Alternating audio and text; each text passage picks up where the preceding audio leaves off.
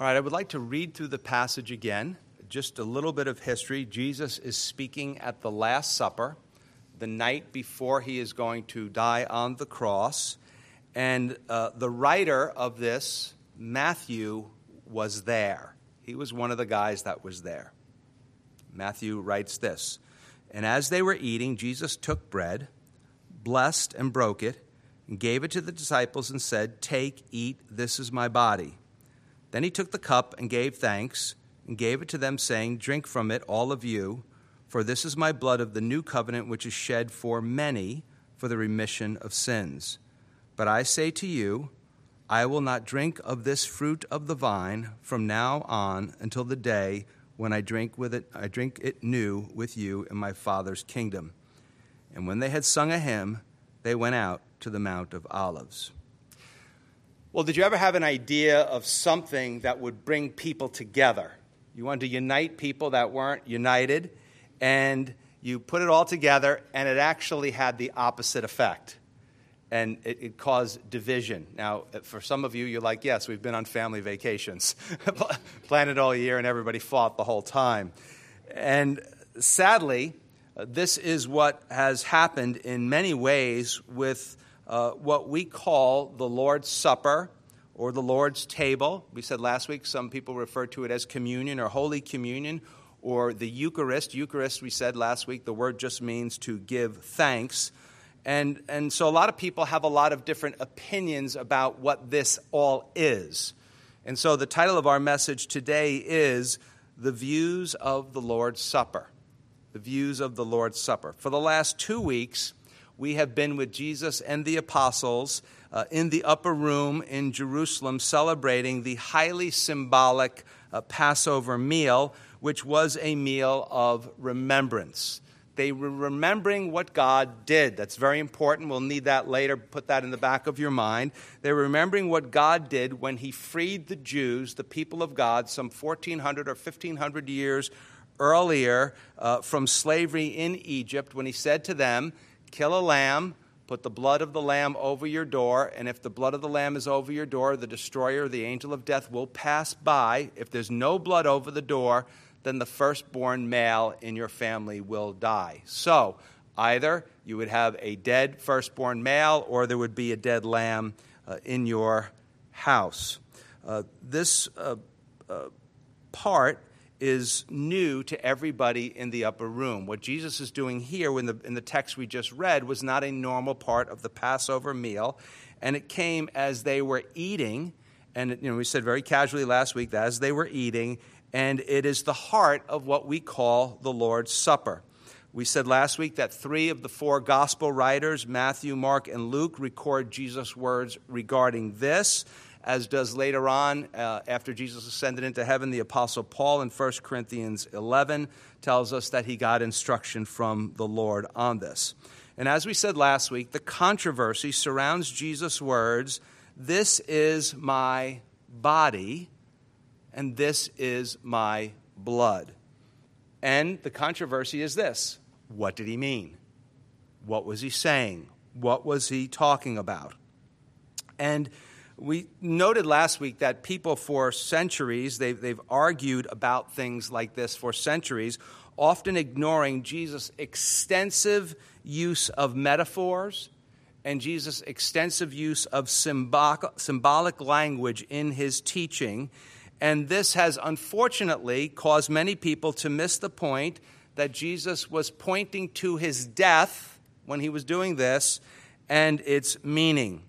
We said last week a, a striking thing about the gospel writers' accounts, and again, Matthew was there, was the lack of details regarding the Lord's Supper. It's kind of interesting. It's like when Jesus gets killed, it's like, and he was crucified. You know, you know all the sermons on all the bloodiness and how horrible it was and stuff like that. It's not really Bible stuff.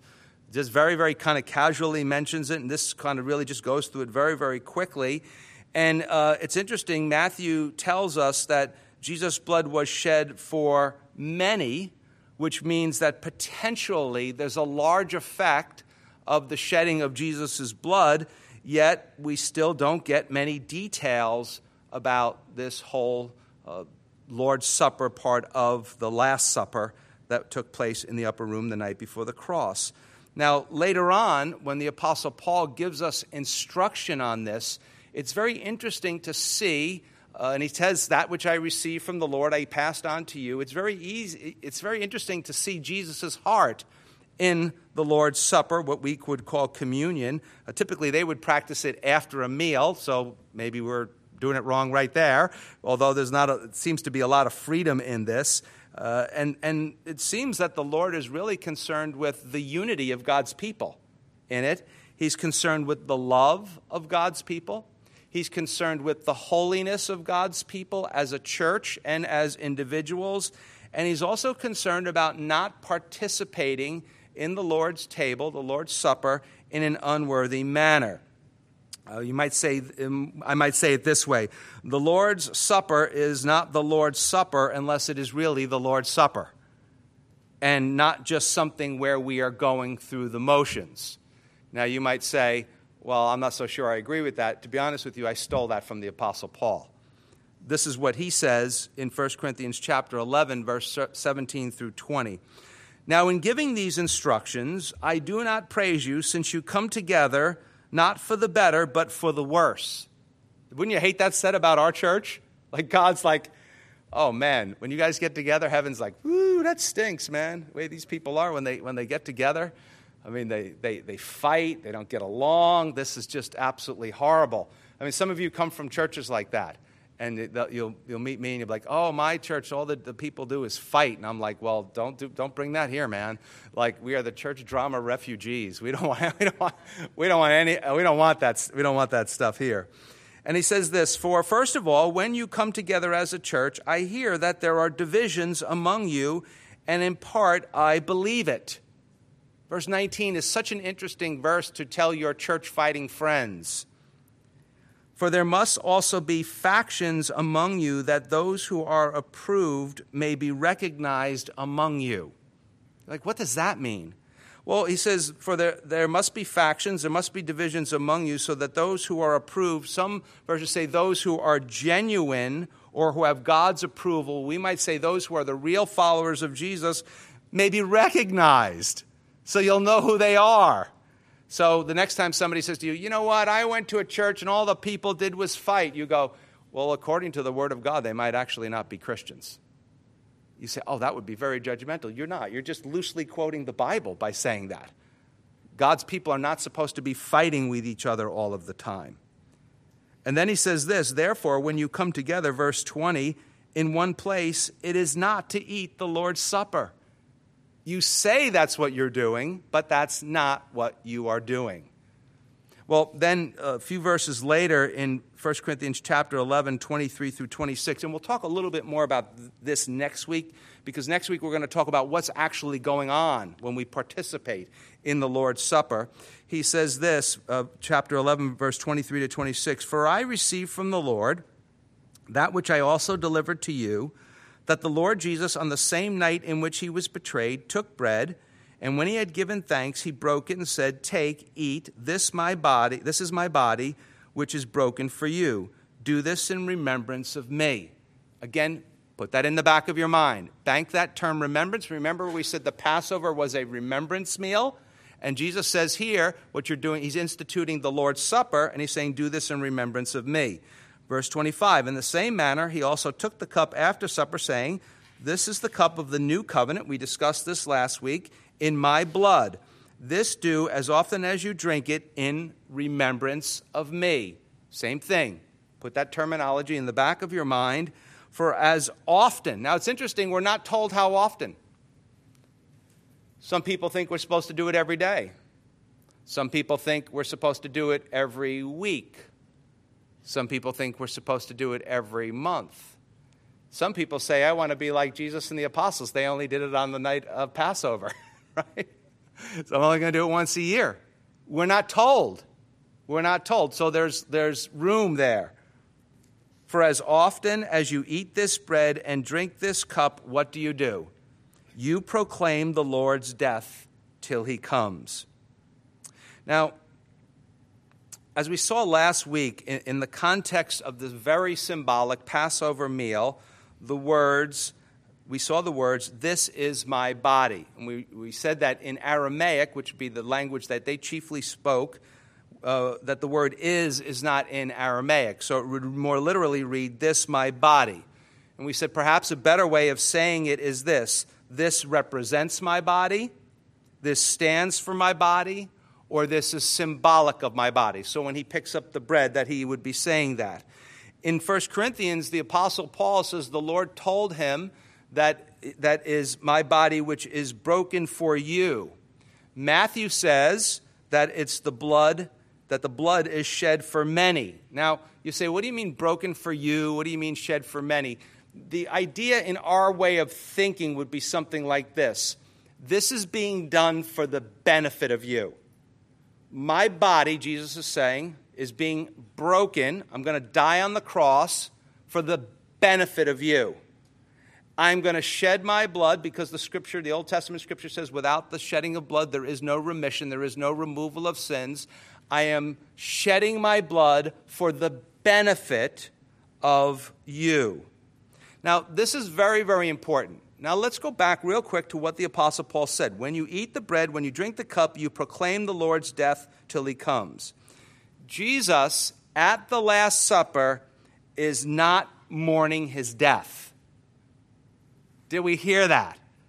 Jesus is not mourning his death. Remember, he says at the end, Hey, we're going to drink this again in my Father's house, in my Father's kingdom.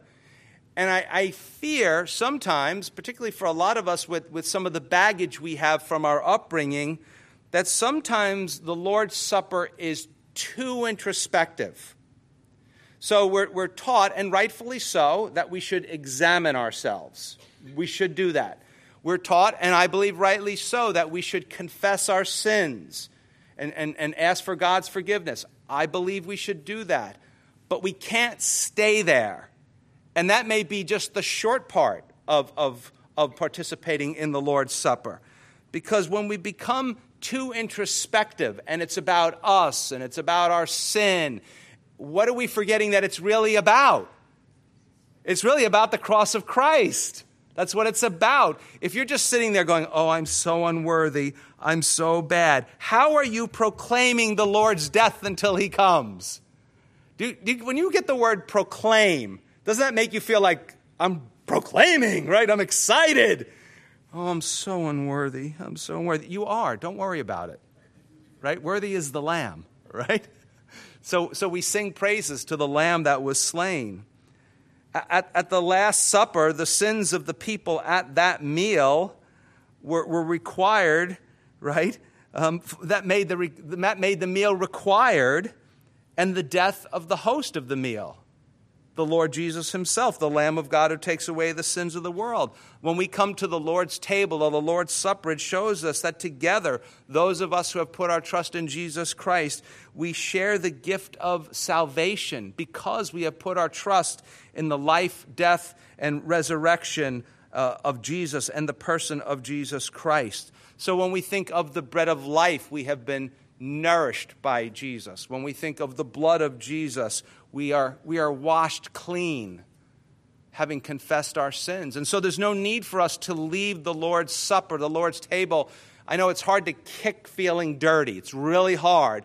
But just remember that that's something that is in your mind and not in God's mind, not in God's heart. Because in His mind, He has cleansed you from all of your sins and unrighteousness. And so, um, yet out of the simplicity of this symbolic demonstration has come many, many views. There are tons of them. And I'm going to today, I'm going to narrow them down to four. We're going to look at four views. I'm going to spend a lot more time on the first one. I'll talk about that in, in a second, why I'm going to do that. But even some of the stuff we hear in the first view, we are going to carry over in the, the principles into the other views because they'll go rather quickly. The crucial difference in, in the views is the understanding of the communion bread and the wine or the grape juice in light of Jesus' words. In other words, um, the, it comes down to this question Is the bread and the wine the body and blood of Christ physically spiritually or symbolically. Let me just say that again. Is the bread and the wine the body and blood of Christ, Jesus' words, not mine? Is it his body and blood physically, spiritually, or symbolically? View number one, and certainly the most popular where we live, and certainly the most popular with the, how most people in this church were raised. And that view is called transubstantiation. Transubstantiation, also known as the Roman Catholic view. Now, here's the problem when you summarize all of these views. Each one of these views could be a few sermons in and of themselves. So when you try to summarize something, you're not going to give a complete description of it. You're going to miss stuff. You're going to realize that within each view, there's different opinions within each view. And so, unless all of you want to talk about transubstantiation until Christmas, I mean, we'll take breaks here and there. We're going to have to go through it rather quickly. So, um, as many of you know, I was raised Roman Catholic. And I went to Catholic school for 12 years. I was an altar boy for four years, which meant that a lot of times in seventh and eighth grade, I went to Mass every single day uh, of the week, uh, being an altar boy. Um, I come from what is known in Roman Catholicism as a clergy family. Uh, two of my aunts were nuns, and one of my uncle was a, was a priest. And uh, the, in, in, Irish Catholic uh, thinking, you're supposed to give one to the cloth. And so I always tease my family members, well, I'm the one that you gave to the cloth. And they're like, well, wrong team. And so I always say, well, I'm still doing better than any of you heretics. And um, to this day, I am shocked how many Roman Catholics do not really know about transubstantiation. Now, this would not have been true 20, 30 years ago, but it is true now with many. Uh, they don't understand the view, and they actually say that they don't believe the view. If you don't believe the view, you are, under Roman Catholic uh, doctrine or dogma, you are anathema, which means you are not a Catholic. Now you say, well, no, once a Catholic, always a Catholic. That, no, no. If you don't believe this, the, the, the, the sacraments as they teach them, then, then you're out. And so um, basically the view states this. Basically, we could, again, we could, the whole sermon could be just on the nuances of the view.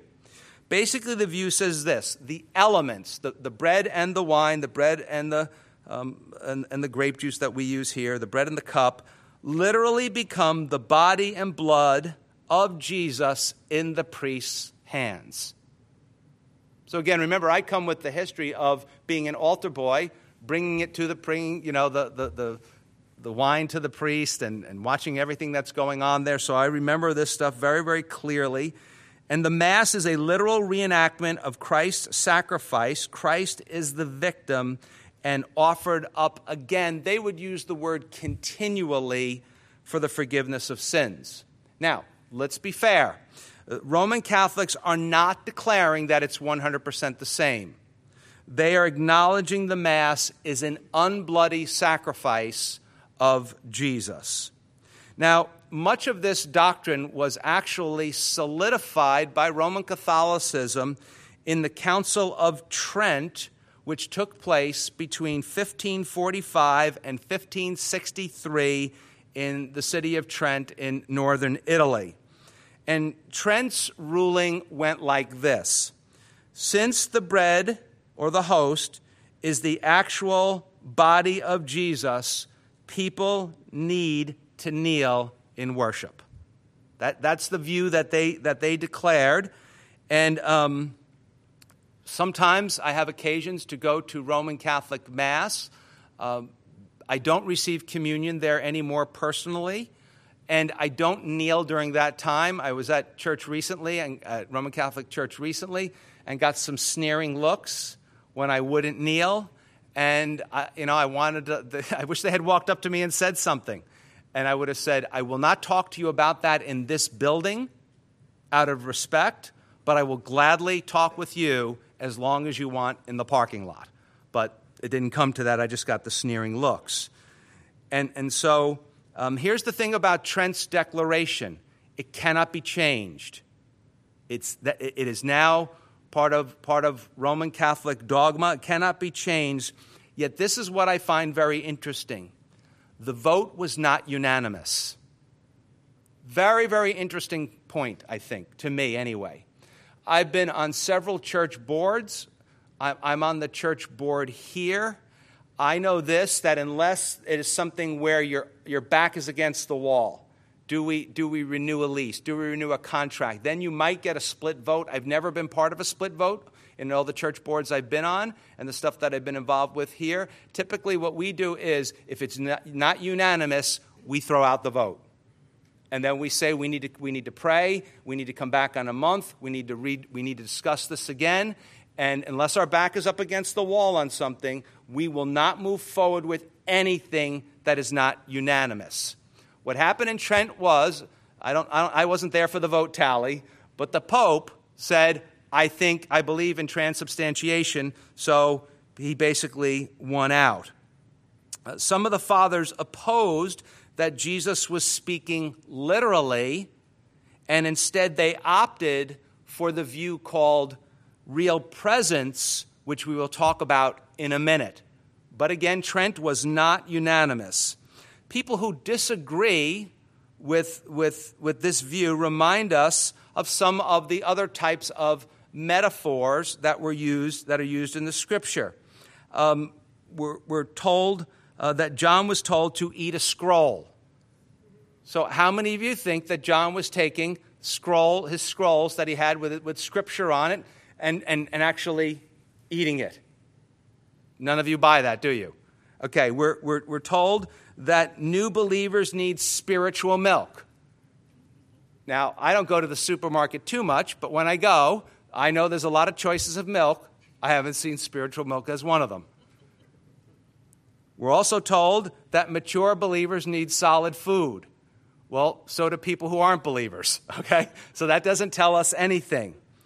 See, the words flesh and body are used metaphorically many times in the Word of God, so we must be very, very careful the way we interpret the Bible. I'll give you an example of something that I've given to many of you before, but some of you are new here, so it might be worth repeating. People say to me quite often, Do you take the Bible literally? To which my next question is, What do you mean by literally? They're like, What do you mean by, what do you mean literally? What do you mean, you believe it, you know, what it says? I'll say, Yes, I believe in literal intent. You go, What do you mean by that? I believe that you're supposed to realize that the Bible uses different forms of language, and we, are to, we have to figure out whether it's speaking literally, okay, or it's speaking symbolically. Here's the example. Not supposed to be a nice day today, right? But let's just say it called for a, for a 100% chance of rain. And as you were uh, walking in to the service, you saw the people from the last service, and you said to them, It's raining cats and dogs outside. How many of them, of them do you think were expecting to walk outside and seeing animals falling from the sky? Some of them might have been hoping, oh, we want a pet, okay? But, but, but no, it is a metaphor. It's, they're speaking symbolically. We all know that means it's raining heavily. So that's what I mean by I take the Bible with literal intent, and you have to really closely examine some of the language that's being used. Now, some of you might remember this story, but again, it might be worth repeating uh, for some of you who were not here. I haven't talked in a while. Uh, before I was a pastor, I owned a trucking company. And one of uh, my employees was getting married, and uh, they apparently, my employees all thought it was funny uh, to seat me next to the priest at the wedding because I was this rabid born again Christian, uh, and, and to see how, what, what that would be like. And so all the people at the table thought it was funny. I didn't think it was funny, I was fine with it. Uh, the priest was mad at me. And, and my wife was like, You talked to the priest all night. You forgot your date. so, so, but the rest of the people at the table, they thought it was just, that was great comedy. This particular priest was uh, from South America, and he was a, a family friend, and he was a Roman Catholic resident theologian in the South. Basically, he traveled around uh, discussing Roman Catholic theology in Florida, Georgia, and Alabama. Um, and so we were, we were sitting there, and uh, he was very upset when he learned that I came from a clergy family and that I was no longer a practicing Catholic. And in, in, in that thing, there is a special thing for what we call clergy families. It's probably, you know, like so, so many of us pastors, I would be one. You have a heart for pastors' kids because you know it's not always the easiest thing in the world, and, and so they have a they have a thing for clergy family. Uh, case in point, my first day of high school, I get called down to the office, and I'm like, I've been there like ten minutes, and everybody in my room looks at me like, "Oh man, what did you do? That guy's a troublemaker," and I'm thinking, I have not done anything yet, and so yet, and so I walked down there and I went to a big high school, and so there's like five guidance counselors. And I look over the names of the, the, the guidance wing, and it's got the name, I'm waiting there, and it's four lay people who would not be priests or nuns, and one nun. And I'm going, I know I'm getting the nun. I know I'm getting the nun. I know I'm getting the nun. So I go in, I sit down, and I'm sitting next to her, right next to her desk, and she does not say a word. She's just working, clearing her throat every couple seconds, not saying a word, so I don't say a word. So I'm just there and just there. And finally, she looks up, and, or even not even looking at me, and she's like, Do you know who I am? And I said, I don't know who you are. I just got here, right? I don't know who you are. I'm thinking this is a mistaken identity or something like that. And she goes to me, I've known you since you were born. And I said, Really? And she said, I've been to your house many, many times. I said, Really? She said, Yes, I was your Aunt Elizabeth's roommate in the convent for five years. She said, I'm going to have my eye on you every day that you're here. I said, Oh, joy. but it's a special thing because I was, I was come from a clergy family. So he was, he was very upset with me, this priest at this wedding, that I was not practicing giving my history. And, and, the, and the people at the table were laughing about how upset he was with me. And finally, we're going back and forth with the scriptures. And and, you know, he's thinking, well, you know all this stuff from your upbringing. And I said, I don't know it from my upbringing. That's, that's not how I know it from my upbringing. Really, we only studied the Bible two years. Sister Maria Brooks, I always say about her, the love of Jesus was, was coming out her socks. Can't wait to meet her in heaven and introduce her to all you guys. And, and just say, you know, you made such a difference in my life. But finally, this guy was so upset for me, he thundered at me. And he just made a fist like this, and he says, Okay, how do you answer John 6:53? And then he recited it.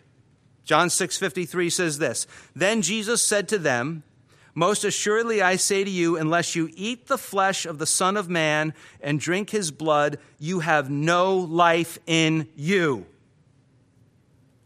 So I said to him, All right, Father, because I'm from New York, we can talk like that. I said, All right, Father, what did Jesus say 10 verses later? What did Jesus say 10 verses later? Jesus 10 verses later said this, John 6 63. It is the Spirit who gives life, the flesh profits nothing. Some versions say is no help at all. The words that I speak to you are spirit and they are life. Now I said to him, I said, Father, I'm willing to concede that in your verse that Jesus was talking about his flesh, and in our in the verse I'm citing, he was talking about our flesh. But this is my challenge to you.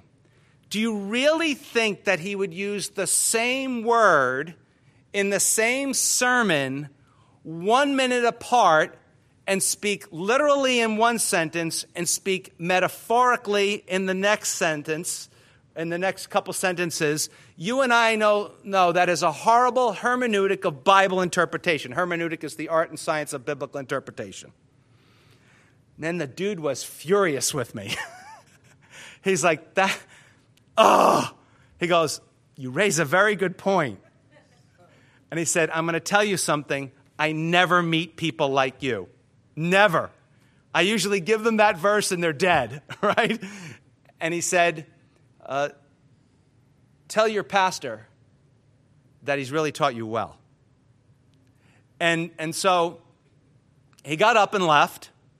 And the people at my table like, man, you beat the priest, man, you beat the priest. And I'm like, I didn't beat him at all. We were just having a discussion. And they were like, well, he wasn't having no discussion. He was, he, he was upset with you.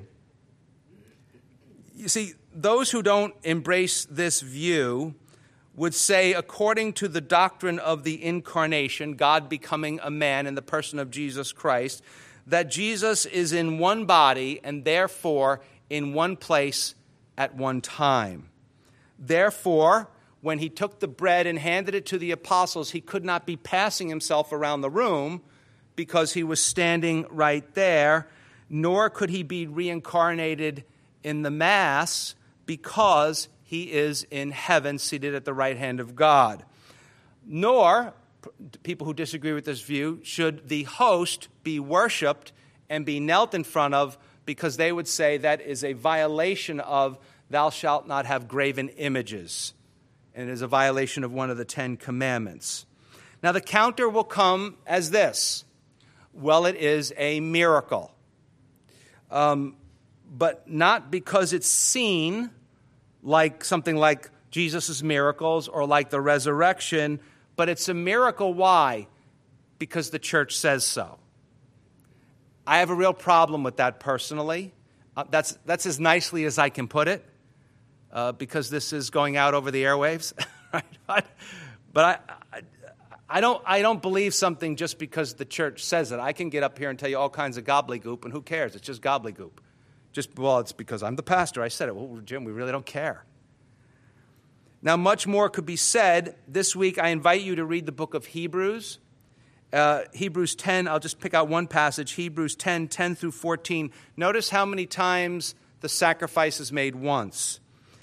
By that will, and he's been talk, the writer's been talking about the will of God, we have been sanctified. That means believers who are set apart by God for his purposes through the offering of the body of Jesus Christ once for all. And every priest, that would be an Old Testament priest, stands ministering daily and offering repeatedly the same sacrifices which can never take away sins.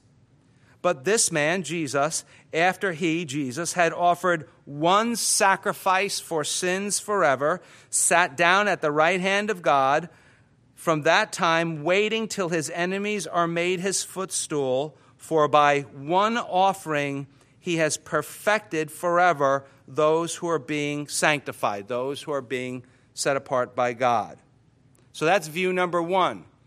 View number two is called consubstantiation.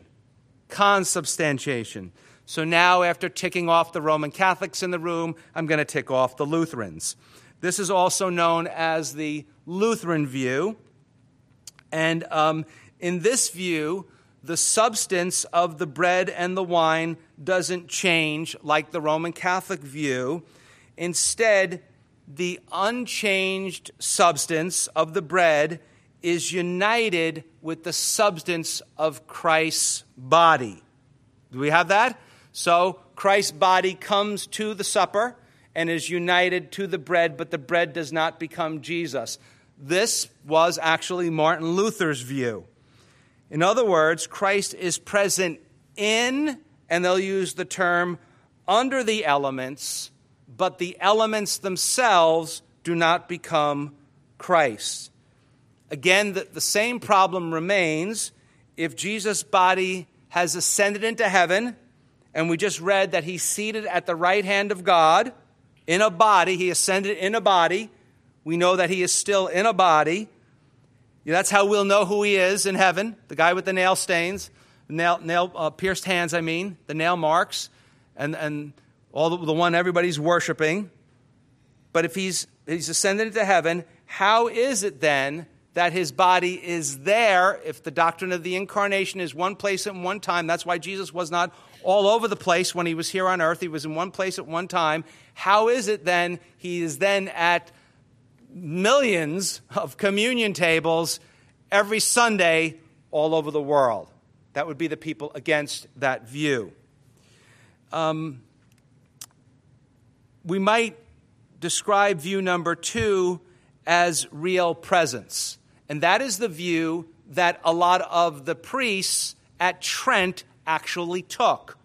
They said, We believe in real presence, we don't believe in transubstantiation. We believe Christ comes, but we don't believe that the, the body and blood are, the, the water, excuse me, the, the bread and the cup are now become actually Jesus. So now we come to view number three. View number three is called spiritual presence. Spiritual presence. This was the view of John Calvin, to which a lot of people go, Well, if Calvin believed it, I believe it. A lot of other people are like, Who's John Calvin? Well, he was the, the, great, the great reformer. Uh, Luther was too, but John Calvin, uh, just incredible, incredible uh, ministry, really.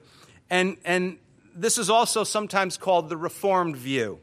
And that view is that Jesus is present spiritually in the communion service, but not physically. So the first two views that they, they actually believe that communion benefits the recipients whether there is faith or not, which I used to remember saying to my mother, and she's like, come on, you got to go get communion. I'd be like, Mom, I haven't even paid attention to one thing the priest said. Like, why should I go? And she's like, it's good for you you know, like what is it, vitamins or something like that? But that, I know, now I know what she's talking about. That's what she was talking about. Um, but the, the spiritual presence view completely disagrees with that and says that, like all spiritual blessings, this sacrament or ordinance, I personally prefer the word ordinance, don't shoot me for that one, but this sacrament or ordinance must be received by faith. Remember, we said last week, putting the blood over your door. There's an element of faith associated with that. And so that, that, that must be received by faith. Now, the fourth view is called uh, the memorial view, sometimes called the remembrance view. And this is the view of most Baptists. That's why they drink grape juice. That's not why we drink grape juice, because we're Calvary Chapel. Too many of us are like, we used to drink too much booze, so we don't. so, so we're staying away from that stuff.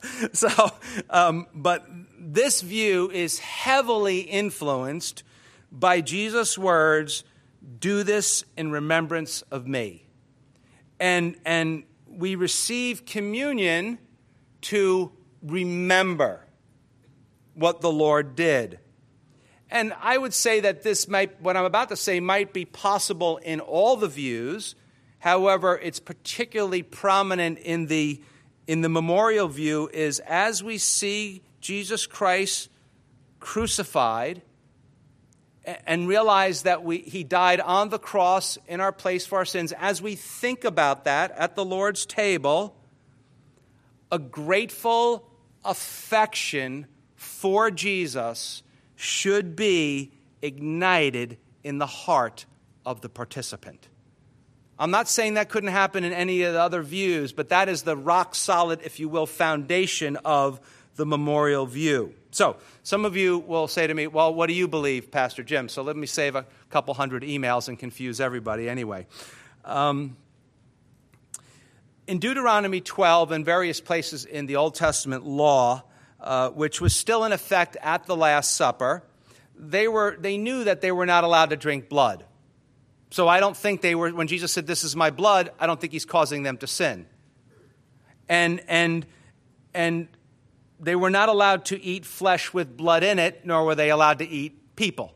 So I don't, I don't really think that, that Jesus was talking about his actual body the, the apostles would be sitting there at the dinner, and, and while Jesus is passing out the bread and he's saying, This is my body, they, they, they would not have believed that they were eating him. And, and, and th- since Jesus still remains in heaven, remember in chapter 24 and 25, we talked about he's waiting in heaven for his return. Since he's still seated at the right hand of God, I'd have to say that point number one and point number two, of which most of you even forget by now, point number one and point number two, that it becomes the actual body and blood, or that he comes and, and, and become, you know, is joined together with the, with, the, with the bread and the wine, those two views make no sense to me. In general, I would say I take the memorial view. Now, why do you say in general? Uh, I was a Baptist for a lot of years, although for some way it didn't really fit who I was. I have this chronic problem with tucking my shirt in, and so, and so it didn't really fit who, who I was. Uh, I love my Baptist brethren. Please don't. I'm not making any. I'm not making any comments on any different view. I'm just trying to give some clarity to these things so you can think these things through. And and so, um, and and I would say that most of my Calvary Chapel compadres are pure memorialists. That that they would take that view. Um, and, and I take the memorial view knowing that many times in the Lord's Supper, my affections have been drawn to Christ. Yet, I do long for the spiritual presence of Jesus in my life when I take the Lord's Supper. I do long for the spiritual presence of Jesus when we take the Lord's Supper. I long for the spiritual presence of Jesus in our church. That, that we could actually say, shh, he's walking among us. And so I do long for that spiritual presence. I, I long for the impartation or the giving of the grace of God. So now you say, well, there you sound like a, a reform view. Now you sound like the spiritual presence view. I, I often like to say I'm, I'm a memorialist with a touch of spiritual presence. You see, while I doubt the doctrine of real presence, not spiritual presence, real presence, I don't want to ever adopt a doctrine of real absence. I always want Christ, the Spirit of Christ, to be among us. I believe, as we cited many examples last week, that Jesus is speaking figuratively, that the bread and the wine are not his literal body and blood. Yet, yet I also know as my affections are drawn to Jesus as I, and I sense his presence in a real and tangible way quite often during the Lord's Supper. The Lord's Supper is not about us. Please remember that, friends. It's about the Lamb of God who takes away the sins of the world. And as the Lamb died instead of the firstborn male at the Passover, Jesus Christ died for us on the cross. The Lord's Supper reminds us that all who have responded to Jesus with faith and trust have the forgiveness of sins and have eternal life because of the work of the cross of Christ.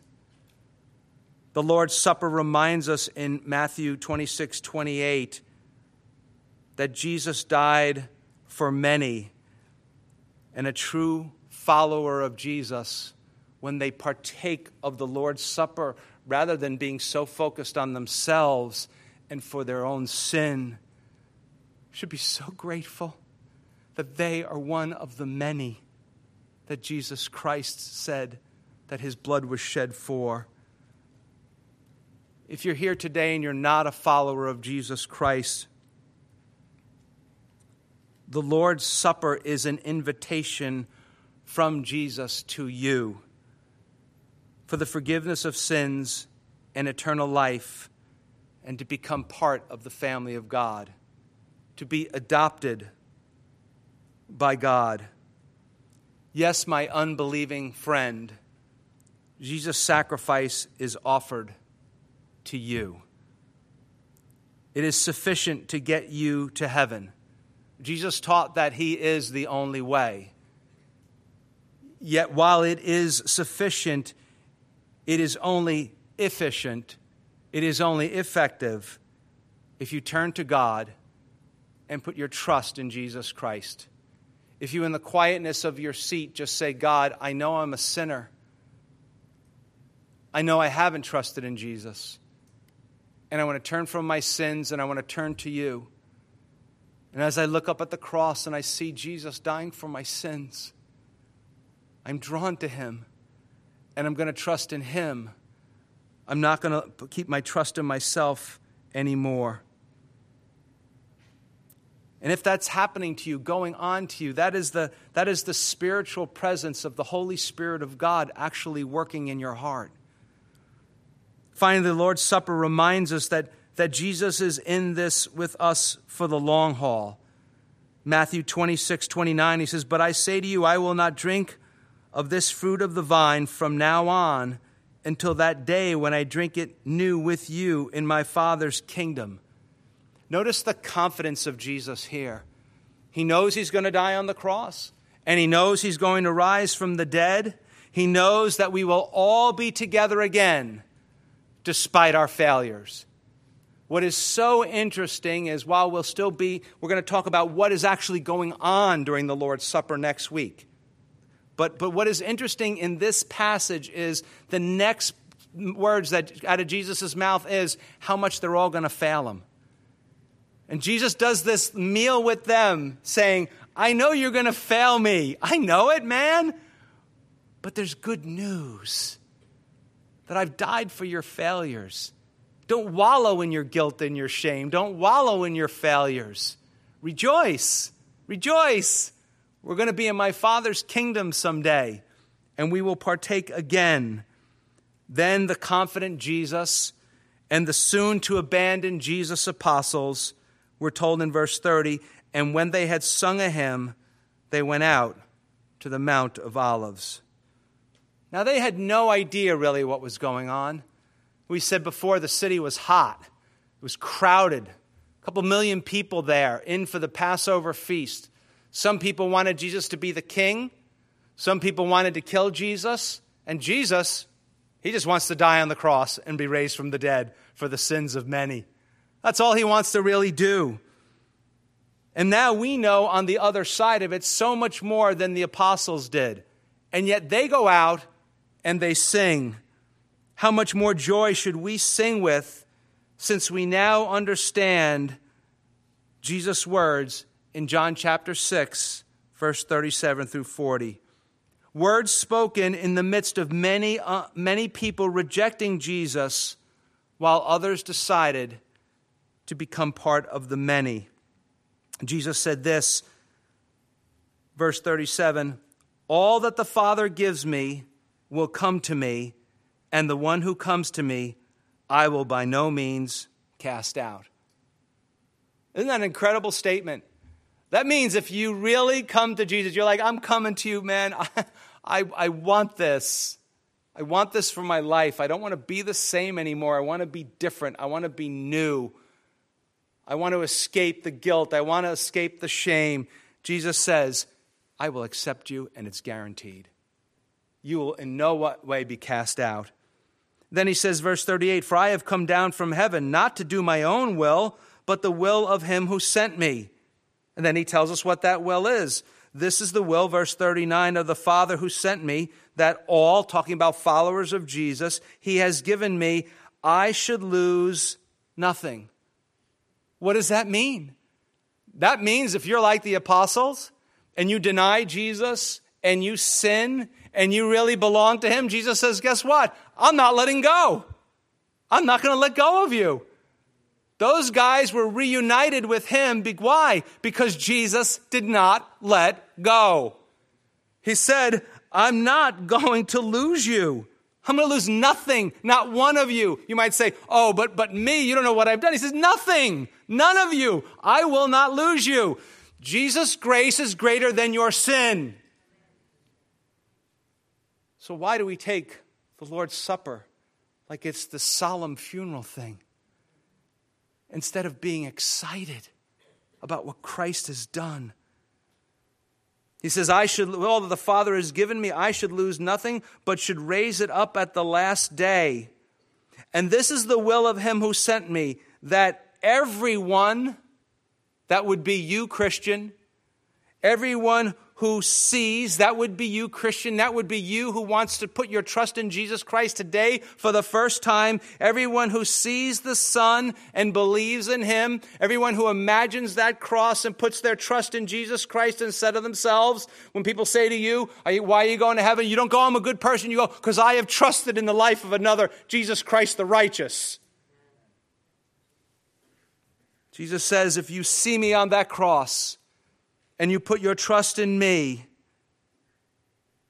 everyone who sees the Son and believes in him may have everlasting life. When the Bible says that, it's talking about heaven.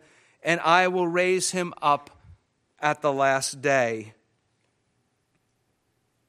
And the great promise of Matthew 26 29 is, and all who have put their trust in Jesus will drink the fruit of the vine with Jesus one day in his Father's kingdom. I hope and I pray that just thinking about that, you will never, ever, ever partake in the Lord's Supper the same way again. as that's all about your sin and somebody dying. Instead, realizing it is about the forgiveness of sin. And we are shouting out to the unseen world, declaring his death until he comes again. Well, let's pray.